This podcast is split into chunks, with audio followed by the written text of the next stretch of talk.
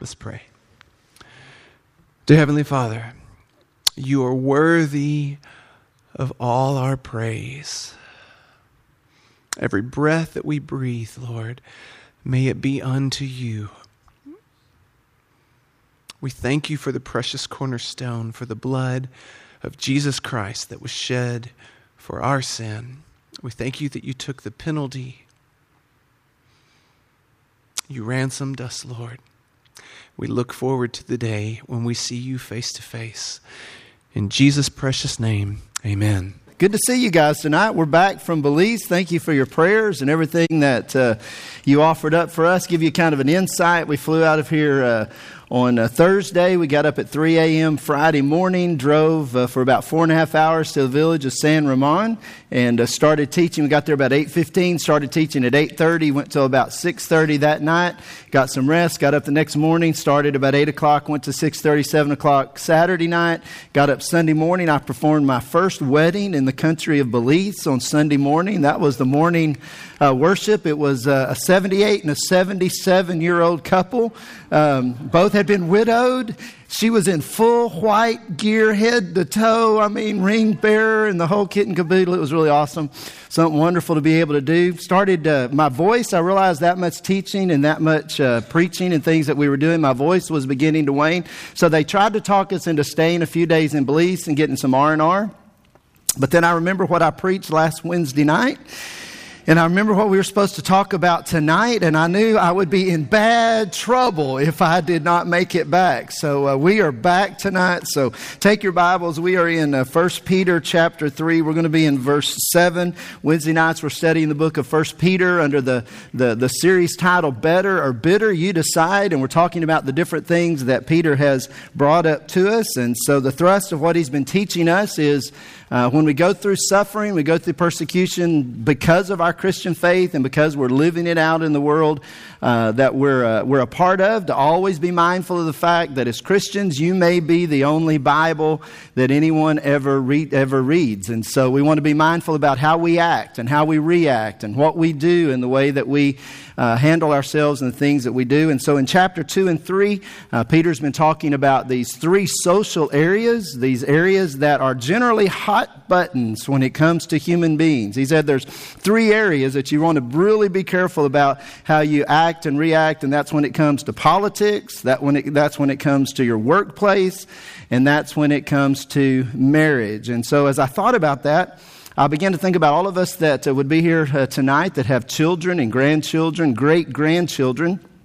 And I thought how that it's very important for us not only to realize that there are unbelievers that we come in contact with each and every day that are watching us to see how we act and how we react to, to politics and to our workplace and to our marriages, but we also have children and we have grandchildren and we have great grandchildren. It doesn't matter what age that you are, your children, your tra- grandchildren, your great grandchildren, they're always watching you because they realize at some point in their life, Lord's willing, that they're going to get to the age that you are and how you deal with things and how you approach things and how you go about things, you're teaching them how that they're supposed to act and how that they're supposed to react and what they're supposed to do in this area of, of politics and work and, and marriage when they come to that age in their life. And so these are very important questions that we need to ask ourselves and to deal with so that we'll choose to live our life better and not bitter, knowing there's so many people whose eyes are on us. Now, if you remember, from last week's study, study, we said that the reason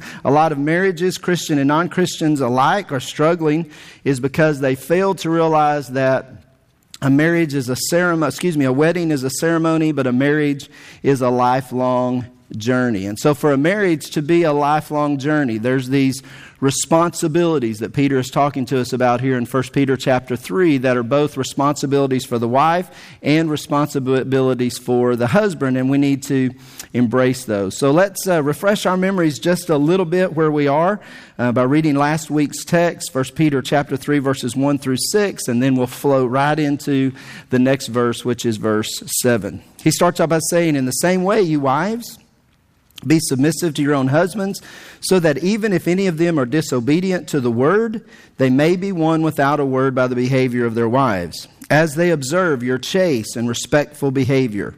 Your adornment must not be merely external, braiding the hair and wearing gold jewelry or putting on dresses, but let it be the hidden person of the heart with the imperishable quality of a gentle and quiet spirit, which is precious in the sight of God.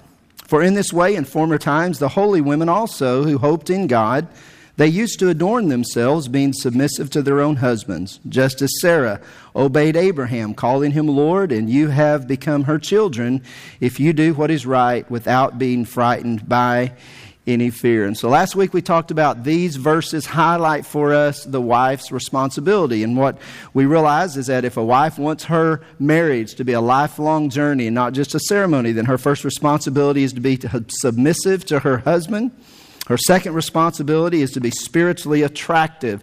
And the way that Christian wives find themselves to be spiritually attractive is they let their actions speak louder than their words, and then they concentrate as much on their inner appearance as they do on their outward appearance. So let me express my appreciation to you ladies for last week, the way you listened, the way you let me visit with you, the way you let me talk to you about these things. I believe uh, you probably put into practice some things. Hopefully you did. If you noticed some things that weren't where they needed to be in your life and you wanted to be more than just a hearer of the word, you wanted to be a doer of the word. And let me also commend you men for being back this week. It would have been very easy to say, well, hey, I'm really, I've got it all together. I don't need to be back this, uh, this week. I know I'm doing everything right, but you've chosen to come back.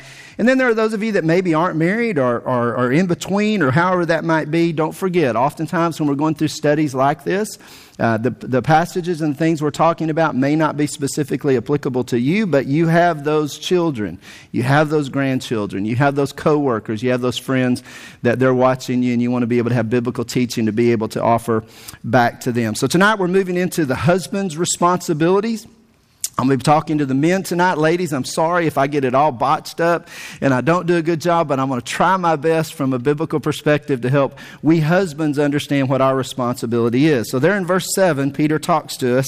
He says, You husbands, in the same way, live with your wives in an understanding way, as with someone weaker, since she is a woman, and show her honor as a fellow heir of the grace of life, so that your prayers will not be hindered. Now, if you were to take those words that Peter just uh, spoke to us right there and you were to try to do your best to summarize them in context of what the scripture says, along with doing the, the work of studying these words and the things that we find in the Greek language, you could summarize this verse into saying this A husband is to commit to being a lifelong, to being on a lifelong journey of understanding his wife.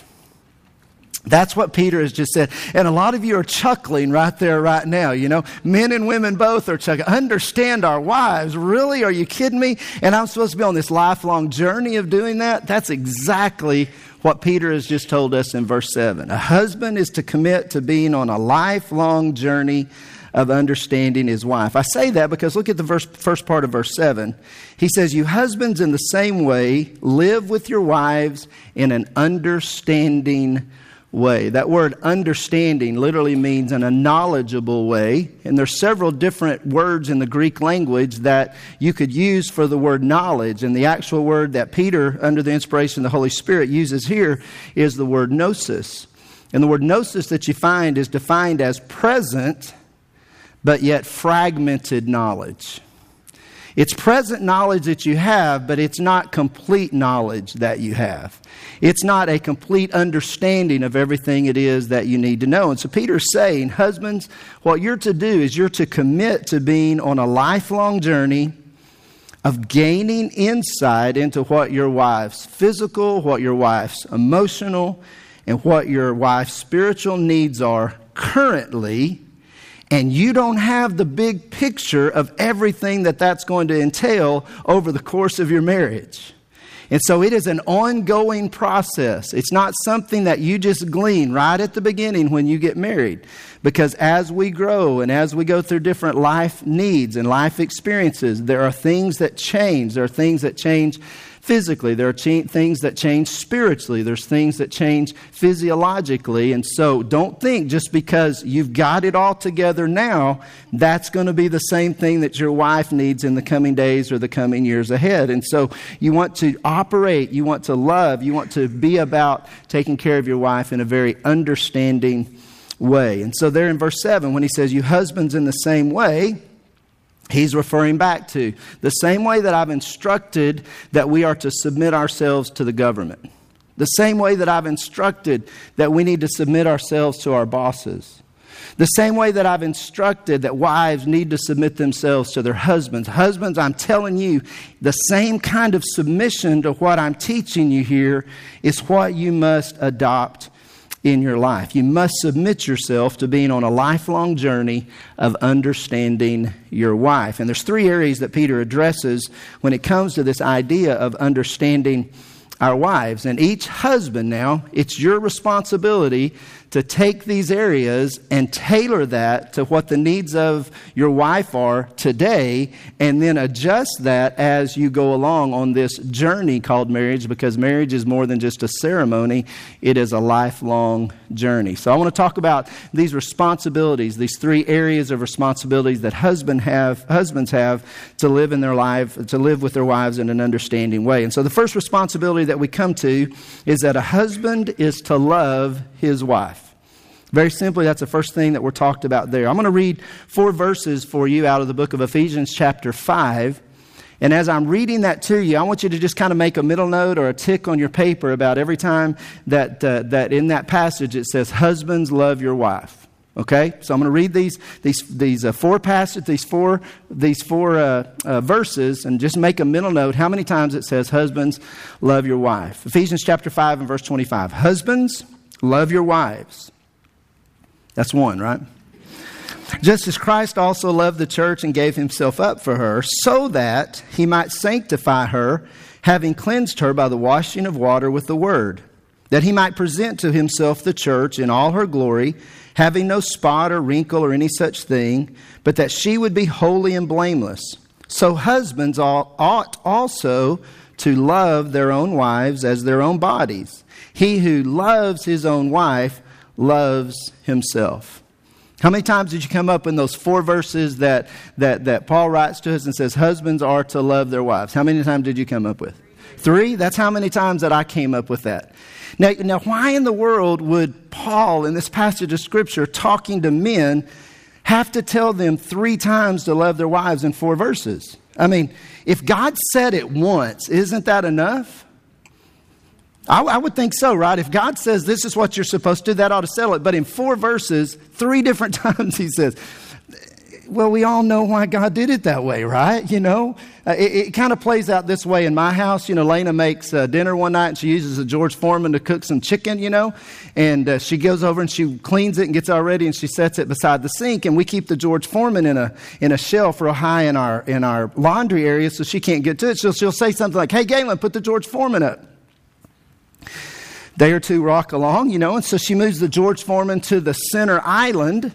And when she puts it in the center island, she's like, hey, Galen, would you put the George Foreman up? A few days later, she takes it and she puts it in the doorway that goes from the kitchen into the laundry room that goes into the garage where I keep my golf clubs, you know? And so I walk by and there's that George Foreman. I'm like, Lena must want me to put the George Foreman up. And so I take it and I put it up in the top shelf, right? That, that's kind of what God is saying right here. He's like, guys, I, I know how you are. I, I, know how you think. I know how I wired you. I know how I put you to put it together. So I'm going to make sure in this passage of scripture you get beyond a shadow of a doubt what I really want you to do and what I want you to do and understand your responsibility is to love your wife. But how do we do that? How do men love their wives? Well, the first way that a man loves his wife or a husband loves his wife is you love her with your words. You love her with your words. Guys, we must never forget how insecure our wives are. They're insecure about how they look. They're insecure how they, how they get along with other people. They're always looking for that affirmation for them. They need a husband to tell them, You're beautiful. I love you. You're special to me. And the great news is, like I've always told you, I love what the Bible has to say. The Bible always gives us the answers to things. So, so in the book of Song of Solomon, Solomon tells us if you're not sure how to tell your wife how that you love her, he gives us these excellent, excellent words. Listen to it in Solomon chapter 4 and verse 1. Solomon says, How beautiful you are, my darling. How beautiful you are. Your eyes are like doves behind your veil, and your hair, it's like a flock of goats that have descended from Mount Gilead.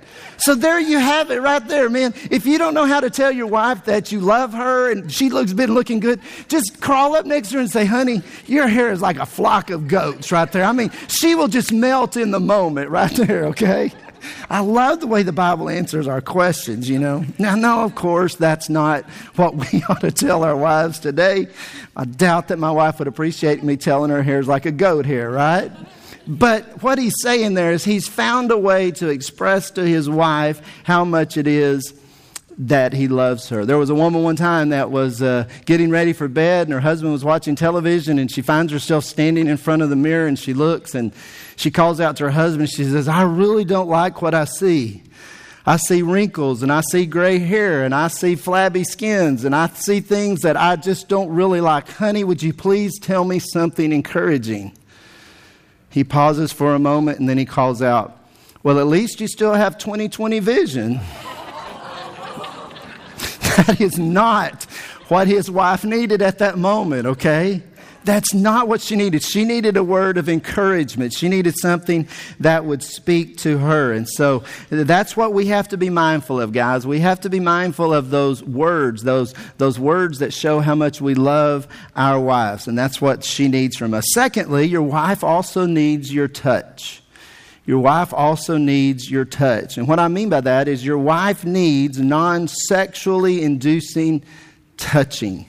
If there's anything that I have come into my office when it comes to marriage counseling, more than anything, it's this struggle between physical contact between a husband and his wife. And oftentimes the wife wants to be kissed. I mean, Solomon's wife, she said, May he kiss me with the kisses of his mouth, for your love is better than wine. She wanted that physical contact, but oftentimes, men, the only time that we want to participate in physical contact is when we want to progress it into further intimacy. And oftentimes, our wives want to be hugged, they want to be held, they want to be kissed with not the idea that this is going to lead to something beyond just me expressing to you how much I love you, how much I appreciate you, how much that I touch you because you're a part of my life. And the third way that we show this idea of making sure that we're, we're, uh, we're, we're, we're doing the things, we're loving our wife the way that God's commanded us to do it. We love her with our words, we love her with our touch, but we also love our wife with our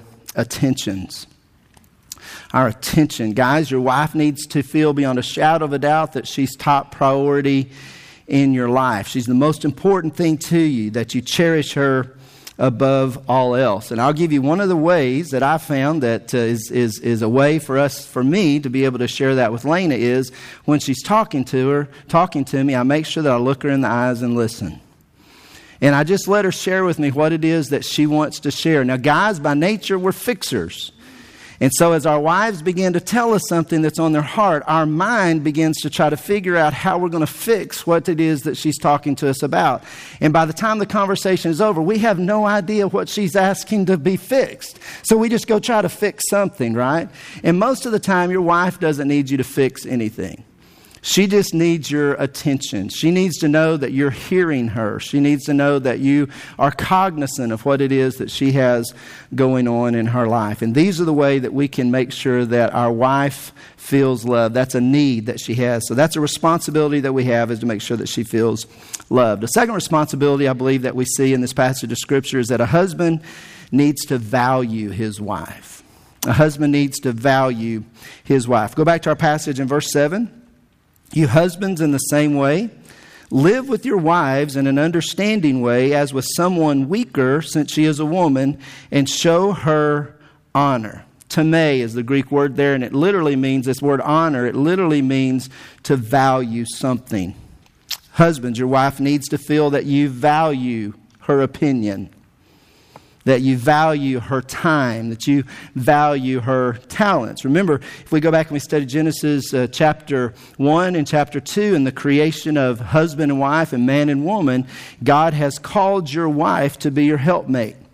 God has called your wife to walk beside you. He's called your wife to, to have a vested interest in the things that you're doing, that you're a part of, and she has value that she brings to decisions that are made and insights that she can bring to a, to a situation that you may not have thought of. And so, there in verse 7, when he says, Show her honor, in other words, value your wife, he says, As a fellow heir of the grace of life. And this goes back to what I was talking about last week when I talked about how that Peter and Paul and Jesus were really on the cutting edge of women's equality and the way that we view women.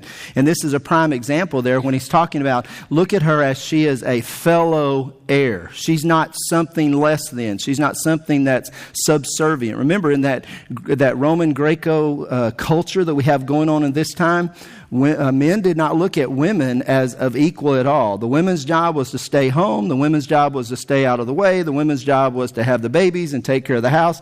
And that's all they needed to do about. The husband would be about all the business of everything. And in this passage, Peter is saying that is not the right way to value, to appreciate your wife. She is a co heir with you. She is of equal importance to you. She is of equal value with you. And so a wife feels valued when her husband shares his feelings with her.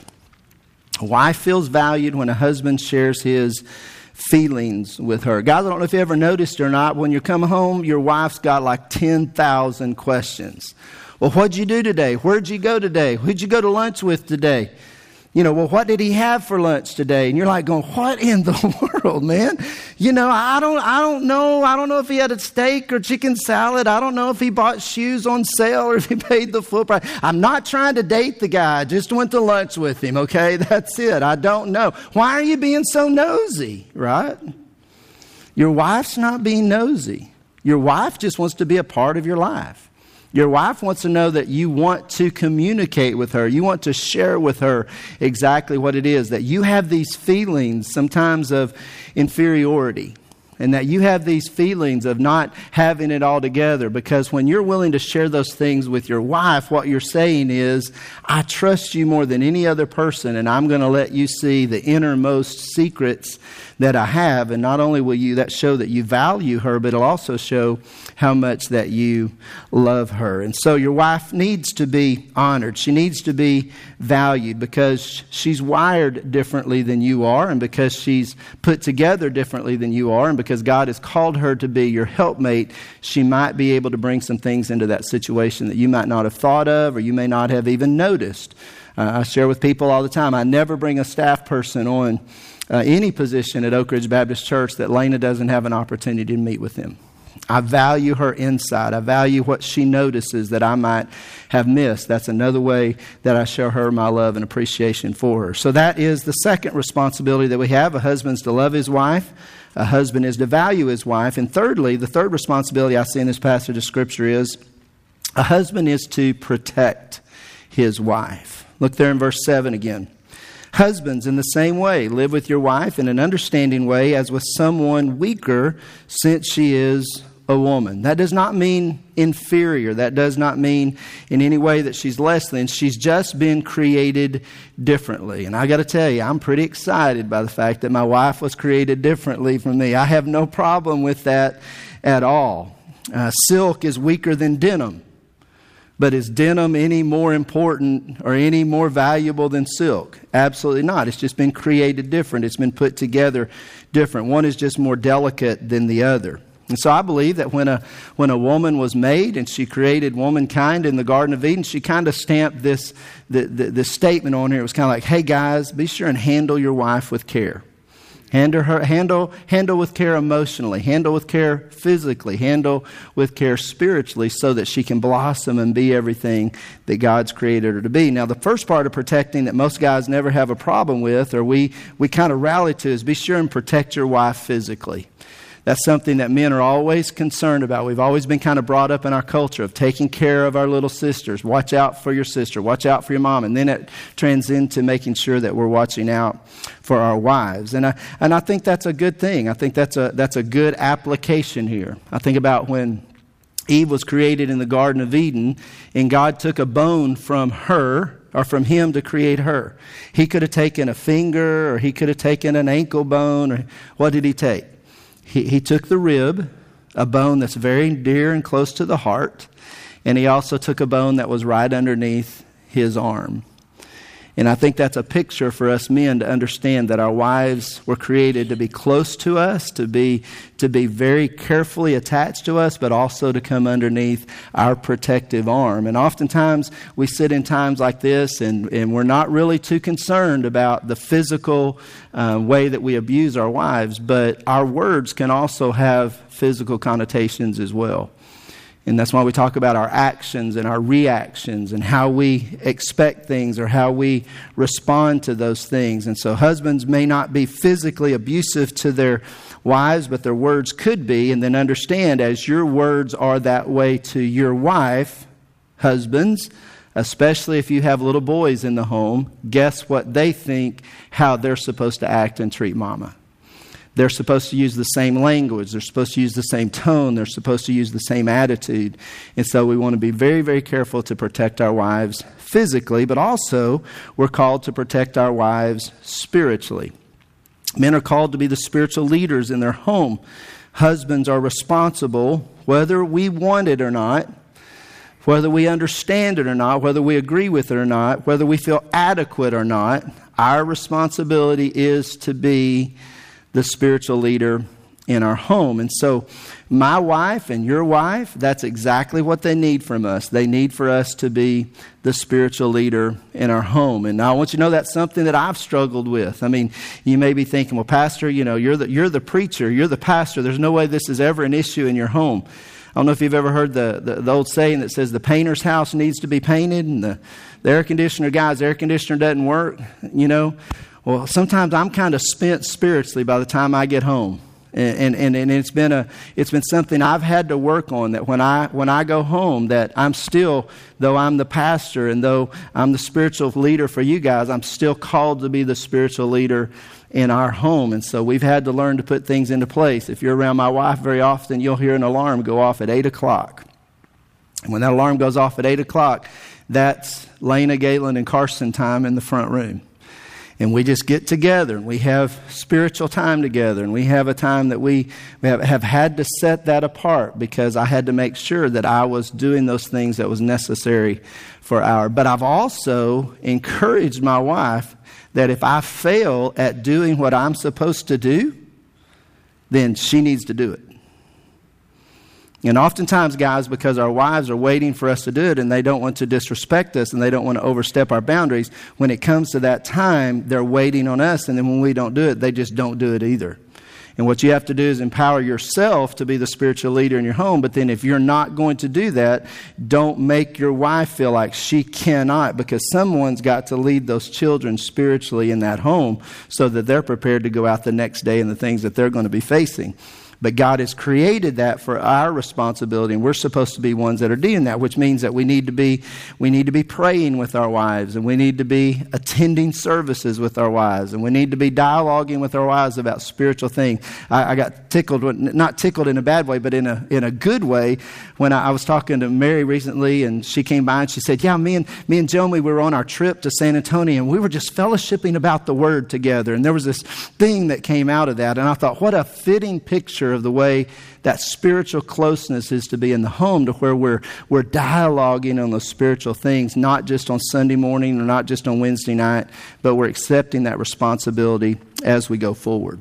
So, guys, let me ask you a question. Why would this be so important? outside of the fact that you're commanded to do it in Scripture, you're commanded to love your wife, and you're commanded to take care of your wife, and you're commanded to value your wife, why would it be to our best advantage, even if we said, and we're going to, I'm not saying this, even if it wasn't, well, we know our wife will flourish in that environment. That would be reason enough right there, right? But let's just kind of take that. Why would we embrace what it is that we've seen as the responsibility that we have as a husband to do these things? Continue to read with me there in verse 7. He says, You husbands, in the same way, live with your wives in an understanding way, as with someone weaker, since she is a woman, and show her honor as a fellow heir of the grace of life, comma, so that your prayers will not be hindered. Now we go back to that, that passage in Ephesians chapter 5, and it says, Husbands, love your wife. Husbands, love your wife. Husbands, love your wife. Remember? Three times out of four verses. And it says, You are to love your wife as Christ loved the church. As a matter of fact, you are supposed to love her as you love yourself, because who is there in, in, in mankind, who man is there that doesn't cherish his own, him own self, his own self? So when we go into our prayer times, a lot of times, what are we praying for? God bless my job. God bless that I'll be able to provide for my family. God, let me be everything that, I, that, that you want me to be, right? But yet, in this passage of Scripture, it says these prayers that you're offering, that you're offering them because you want to be a good provider and you want to be a good leader and you want to be all that you can be in your, in your home, those prayers are going to be hindered if you're not doing the things that you already commanded in this passage of Scripture to be doing in the first place. And that's just such a revelation for me right there. Put into practice. Don't just be a hearer of the word, but a doer of the words. And then I begin thinking, how many Christian men are out there that are calling out to God, that are trying to do things the right way, but yet their prayers are being hindered because they're not doing what God has commanded them to do about their relationship with their wife. In other words, God first, our wives are second, your kids are third. And boy, do we have a habit of getting that out of whack in our society today. We're too tired to lead our family. We're too tired to love our wife. We're too tired to value our wife. We're too va- tired to do those things because work has become the priority, and then everything the kids that have got going on, and then if I have anything left over, then I may be able to give something like that to my life. And then that's when we realize that then marriage simply starts becoming more of a ceremony than it becomes a lifelong journey. And we don't want that to happen. So, guys, these are the things in verse 7 that God has given us so that we can understand our responsibility as men. Now, it is 7 o'clock. And we got done quicker tonight than we did last week. Do you know why? There were six verses to the women, right?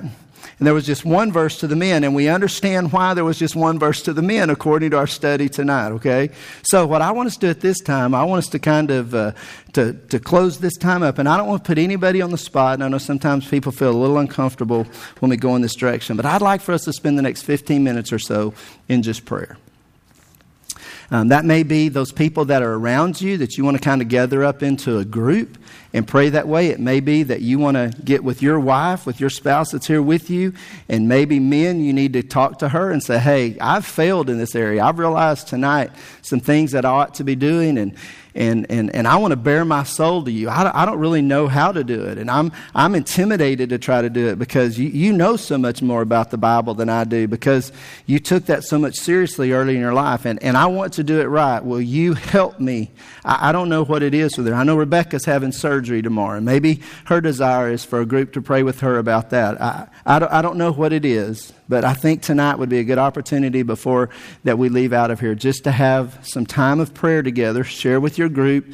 I'm not going to I'm not going to sign you. I'm not going to put you together. I don't want anybody to feel uncomfortable. Sometimes when I do that, as soon as we bow our head, people head out that back door because they're just not comfortable. I get that. I'm not trying to put anybody on the spot. But listen, if we're going to be a family, okay, family and prayer time is very important this. So so this is what i want us to do okay? If i've offended anybody take some baby aspirins when you get home and get over it okay? This is what i want us to do tonight please all right? So when you finish in your group and you pray just kind of dismiss yourself out um, visit do whatever you want to do kind of outside the worship center and that way anybody that wants to pray or is having their time in here they won't feel rushed in any way we've got plenty of time to be able to have that together okay all right, so here we go. Go pray.